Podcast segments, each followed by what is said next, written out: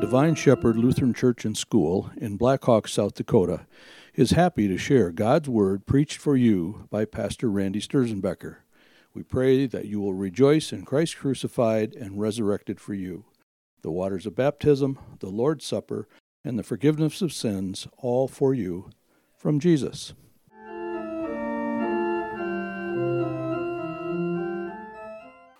Old Testament reading this morning comes from the book of Joshua, chapter 3. Then Joshua rose early in the morning, and they set out from Shittim. And they came to the Jordan, he and all the people of Israel, and lodged there before they passed over. At the end of three days, the officers went through the camp and commanded the people As soon as you see the ark of the covenant of the Lord your God being carried by the Levitical priests, then you shall set out from your place and follow it. The Lord said to Joshua, Today I will begin to exalt you in the sight of all Israel, that they may know that, as I was with Moses, so I will be with you. And as for you, command the priests who bear the ark of the covenant, when you come to the brink of the waters of the Jordan, you shall stand still in the Jordan. And when the soles of the feet of the priest bearing the ark of the Lord the Lord of all the earth, shall rest in the waters of the Jordan. The waters of the Jordan shall be cut off from the flowing, and the waters coming down from above shall stand in one heap. So when the people set out from their tents to pass over the Jordan, with the priest bearing the ark of the covenant before the people, and as soon as those bearing the ark had come as far as the Jordan, and the feet of the priest bearing the ark were dipped in the brink of the water, now the Jordan overflows all its banks throughout the time of harvest, the waters coming down from above, stood and rose up in a very a heap very far away at Adam, the city that is beside Zarethan. And those flowing down toward the sea of the Arabah, the salt sea, were completely cut off. And the people passed over opposite Jericho. Now the priest bearing the ark of the covenant of the Lord stood firmly on dry ground in the midst of the Jordan, and all Israel was passing over on dry ground until all the nation finished passing over the Jordan. This is the word of the Lord. Please turn to your catechetical review found on the inside of your worship folder. What is baptism? Baptism is not just plain water, but it is the water included in God's command and combined with God's word, which is that word of God. Christ our Lord says in the last chapter of Matthew, Therefore go and make disciples of all nations, baptizing them in the name of the Father and of the Son and of the Holy Spirit What benefits does baptism give? It works forgiveness of sins, rescues from death and the devil, and gives eternal salvation to all who believe this, as the words and promises of God declare. Which are these words and promises of God?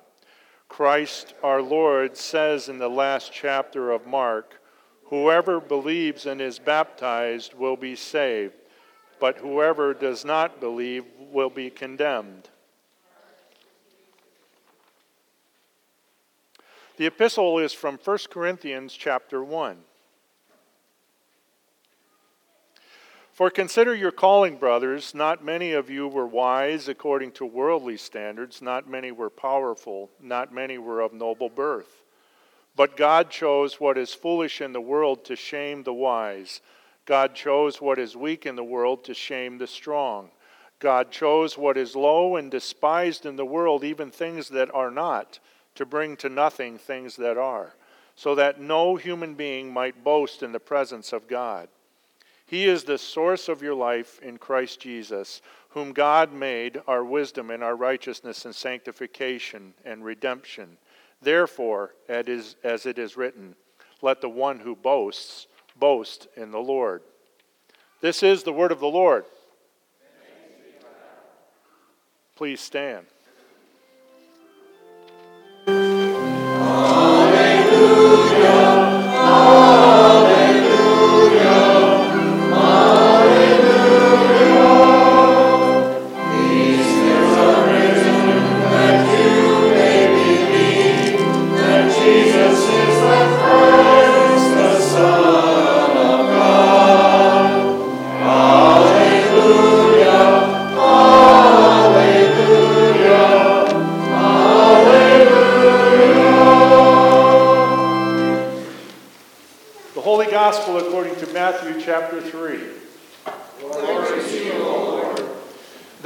Jesus came from Galilee to the Jordan to John to be baptized by him.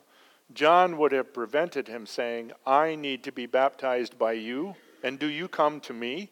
But Jesus answered him, Let it be so now, for thus it is fitting for us to fulfill all righteousness. Then he consented. And when Jesus was baptized, immediately he went up from the water, and behold, the heavens were opened to him. And he saw the Spirit of God descending like a dove and coming to rest on him. And behold, a voice from heaven said, This is my beloved Son, with whom I am well pleased. This is the gospel of our Lord.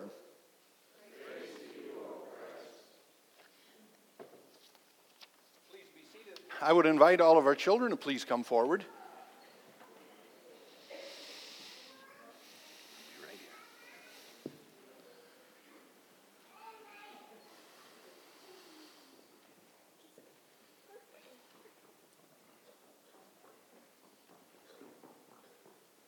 Good morning. Great to see you all this morning. Do you know what happens right here in this spot? What happens? We get baptized. Right, we get baptized. So what's in here? Water. Is it special water? Yes. Not really. No. It's just regular water right out of the tap. Now, when we have a baptism, we use warm water because sometimes the babies don't like it when we do cold water, so we use warm water. But it's just regular water. And God uses this water right here to do an amazing thing. So when we baptize a baby, I usually hold the baby and I have the baby here and I put my hand in the water. And what do we say when we baptize? Do we baptize in the name of Divine Shepherd Lutheran Church? No, we don't, do we? Whose name do we use? God. God's name, right. In the name of the Father and of the Son and of the Holy Spirit. Three times I put water on the child's head, and God, with His Word and this water, does an amazing thing. Why are we baptized? Baby. Because God wants us to be. Right? Because God wants us to be. In fact, He tells us, we just heard it in Mark 16, he who believes and is baptized will be saved. There's another reason. Why are we baptized? Because Yeah. God will let us when we're ready to be baptized. He will also give us his. To wash away sins. Oh, that's very good. So, how many of you take a bath? I hope you all raise your hand. I never. A shower? Yes. Okay. I hope you wash. And that's really what the word means. The word baptize means to wash. So, when we baptize, when we wash the water over a child's head, what's happening? There's a washing going on. Are we just taking away the dirt? No. See, God, with His Word and with this water, does an amazing thing. He washes away our sins. He gives us faith to believe, and most importantly, He does this. He connects us to someone. Who does God connect us to in baptism? Jesus. He connects us to Jesus. And what did Jesus do on the cross?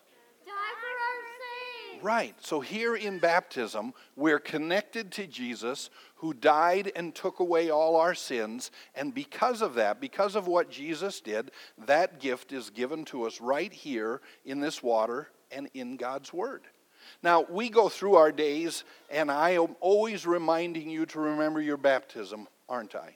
How do we remember our baptism here in church? By believing, that's right. We can do it this way too. We can make the sign of the cross. Now, when you were baptized, which name did we use? God. In the name of the Father. and the and the Holy Spirit. and we can remember our baptism by doing the same thing. So there are certain times in the service when we say God's name, the triune name, and when we do that, we can make the sign of the cross. Do you want to do this with me? All right, so we make the sign of the cross. We start in the name of the Father and of the Son and of the Holy Spirit. That's right. And that's a way we remember our baptism. And when you guys come up to the communion rail and we're receiving Holy Communion, I remind you of your baptism by placing that cross upon your head again, reminding you that God has connected you to Jesus. He has forgiven your sins, and He has promised to be with you always. Those are the great gifts that God gives us right here in baptism. Let's go to our Lord in prayer, shall we? Will you pray with me? Dear Jesus, Dear Jesus, thank you for water thank you for water and your word and your word and the gifts of baptism. and the gifts of baptism. Thank you for forgiving us Thank you for forgiving us and giving us your peace. and giving us your peace. In your name, In your name, amen. amen. All right. Thanks, guys, for coming up here. And we continue with our next hymn.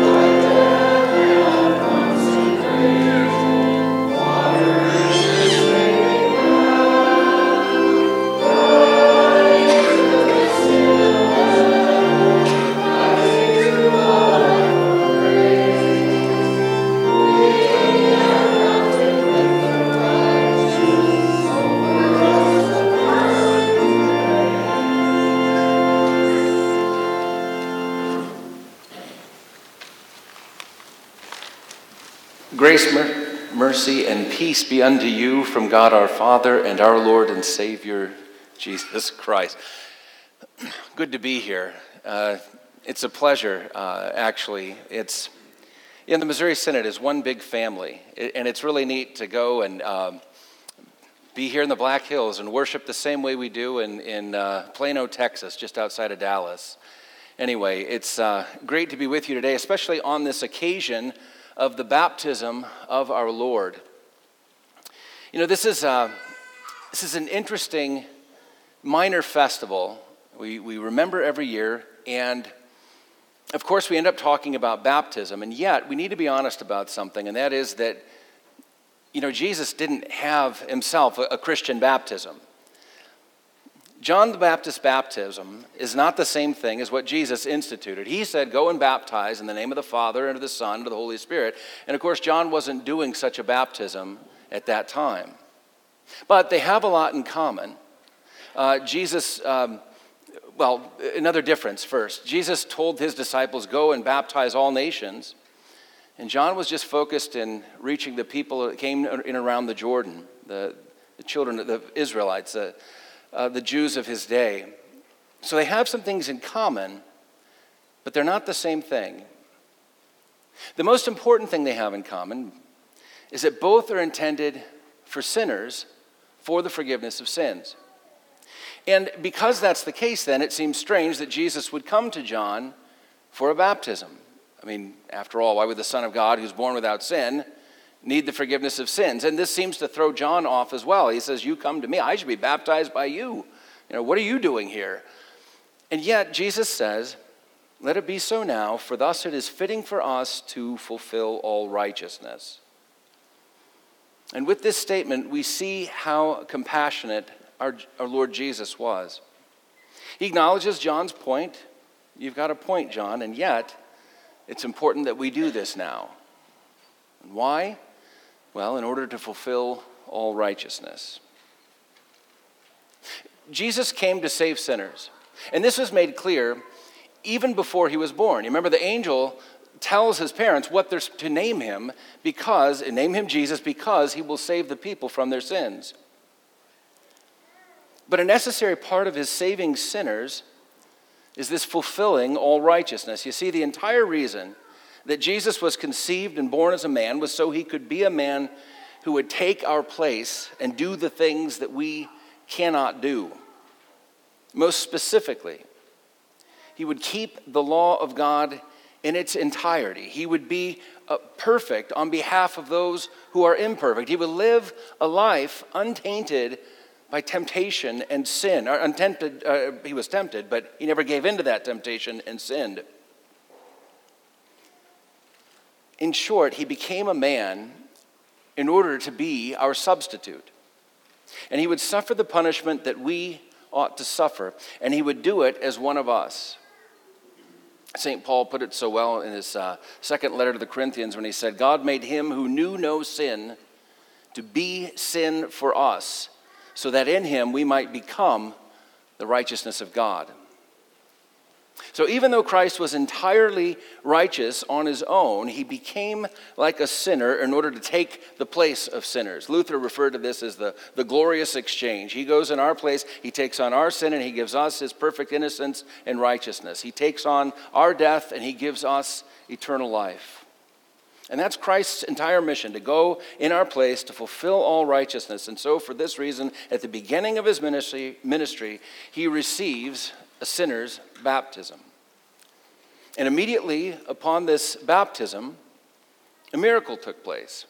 And it reveals the true identity of Jesus. As the text says, when Christ came up out of the water, heaven is opened, the Holy Spirit descends like a dove with his radiance and light landing on him. And in addition, there's a voice from heaven, and it's the Heavenly Father speaking. He says, This is my beloved Son, with whom I am well pleased. Now, this miracle is unlike all others because here you have uh, made manifest the, the whole Trinity right there Father speaking, Holy Spirit descending, the Son being baptized, coming up out of the water. Um, and it is uh, with this, uh, we, we have this uh, miracle starting off in this season of Epiphany. And, and throughout the season of, of Epiphany, of course, we, we focus on a lot of miracles. You know, to have an epiphany is the aha moment when you realize something. And whenever these miracles were done in Christ's ministry, people had that aha moment that, oh, maybe this man is more than just a, a good man. Maybe this man actually is the one that we've been waiting for, the one we're looking for, the one, the, the Father's only Son. But this miracle did more than simply tell us that Jesus was the Son of God. It also anoints him with the Holy Spirit, empowers him to go and begin his ministry.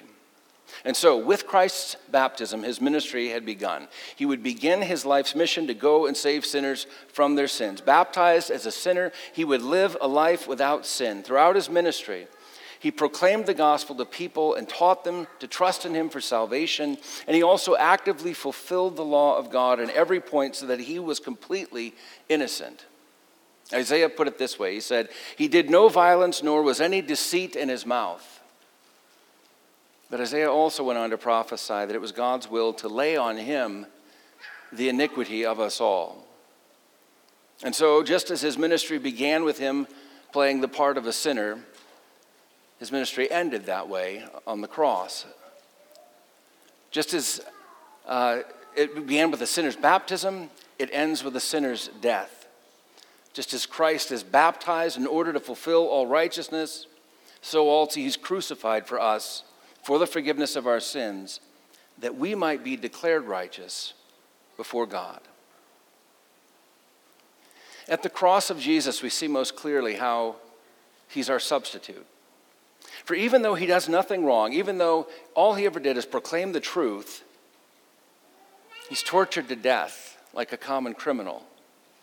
There at the cross, just like at his baptism, we also hear of the Father's involvement. Only this time it's not the Father speaking to Jesus, it's Jesus speaking to his Father, and he says, My God, my God, why have you forsaken me? Now, to be utterly forsaken by God is to suffer hell itself. When God utterly forsakes somebody, he, he casts them, it's, this, it's damnation, essentially. We, we understand that what Christ endures on the cross is akin to hell itself. As he hung there dying, he suffers hell not because of sins he committed, because of sins we committed. And likewise, he underwent a baptism not because he needed the forgiveness of sins, but because we need it. But as was stated, as his baptism, his glory was revealed, his divinity was proven. This Jesus was not also on the cross, not just one good man dying for sinners. This was the Son of God. So that when he died, he didn't rot in the grave, he rose again. He defeated death. And because he is the Son of God, his death carries with it more weight than simply the death of one good man. His death carried with it the punishment of us all, and by his death and resurrection, the punishment of all sin has been taken away. At Christ's baptism, he did something to humble himself to be one of us. And similarly, in our Christian baptism, the Holy Spirit does something that connects us to Christ. Just as Christ's baptism is connected with his death, so is our baptism connected with Christ's death. St. Paul talked about this. In his letter to the Romans, he said the following Don't you know that all of us who were baptized into Christ Jesus were baptized into his death? We were therefore buried with him through baptism into death, in order that just as Christ was raised from the dead through the glory of the Father, we too may live a new life. And if we have been united with him like this in his death, we will certainly also be united with him in his resurrection. Our baptism is something special, connecting us to Jesus. It connects us to his death and the forgiveness that was won for us by his death. It also connects us to his resurrection from the dead. It assures us that we too will rise again on the last day. You know, there's an air of mystery about the sacraments. And admittedly, we don't fully comprehend everything about this miracle of holy baptism. It's why we ask questions like, how can water do such a great thing and, and do such things? And it, it, there's something mysterious about it. And yet, we can see that there's probably nothing magical about applying ordinary water.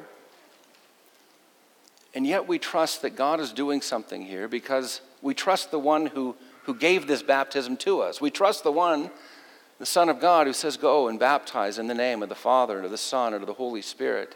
We trust him because he rose from the dead. We trust him because he's the Savior of the world. Now, in Christian baptism, you have a promise from God, and that promise is that you are now his child, and his name has been placed on you. Pastor Sturzenbecker and I had a professor at the seminary, and he used to say this that baptizing a child is not unlike branding a cow. In other words, you know, the rancher brands the cow and says, This one's mine. This one belongs to me. Well, in the same way, when we're baptized, God's name is placed on us, and God says, This one's mine. This one belongs to me. You know, your baptism is something that can never be taken away. You might reject it. You might wander off like a cow wandering off the ranch, I guess to use the analogy, but nevertheless, God doesn't give up his claim on you. You may be tempted to think that, you know, like I imagine most of us were, were baptized as infants. You think, well, it was such a long time ago. Or maybe it had significant once upon a day or that day of or something like that, but is it still, you know, uh, instrumental in my life? Does it still matter? Which is why it's so wonderful. You remind people all the time. Remember your baptism. Remember, we sang that hymn how many times over all the way back to, to Pierre and back. Um, uh, but that's a good, good thing. It's a good, good thing. Because you may be tempted to forget who you are. And by recalling our baptism, we remember that we are children of God.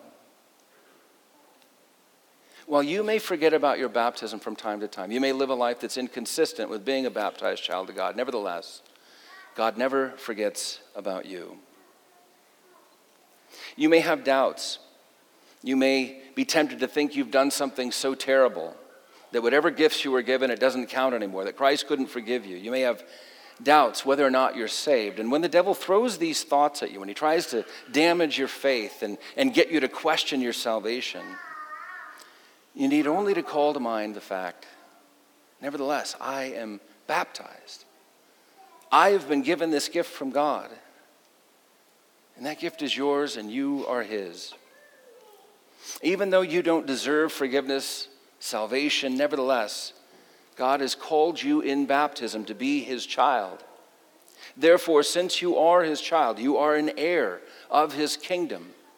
You are connected to Christ and His saving death and through your baptism, you can be confident that you have salvation, all by the grace of God.